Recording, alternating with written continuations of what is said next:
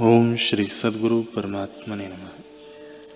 श्री वशिष्ठ जी बोले, हे राम जी, हृदय कल्प तरु है, ऐसा वृक्ष जो राग द्वेष आदि सर्पों से रहित है, उससे कौन पदार्थ है जो प्राप्त न हो?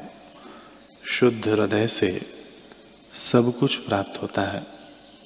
हे राम जी, जो बुद्धिमान है और शास्त्र का ज्ञाता भी है, परंतु राग द्वेष संयुक्त है वह सियार की तरह नीचे।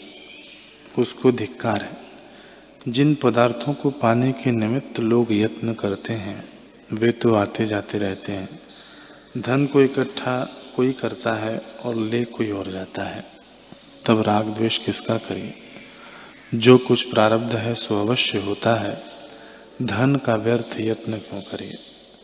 बांधव और वस्त्र आते हैं और फिर जाते भी हैं। जैसे समुद्र में जल जंतुओं का आश्रय बुद्धिमान नहीं लेते, वैसे ही जगत के पदार्थों का आश्रय ज्ञानवान नहीं लेते। भाव अभाव रूप परमेश्वर की माया है। संसार की रचना स्वप्न की तरह है। उसमें जो आसक्त होते हैं, उनको वह सर्पिणी की तरह डसता है। धन बांधो और जगत वास्तव में मिथ्या ही हैं। अज्ञान से सत्य भाषित होते हैं।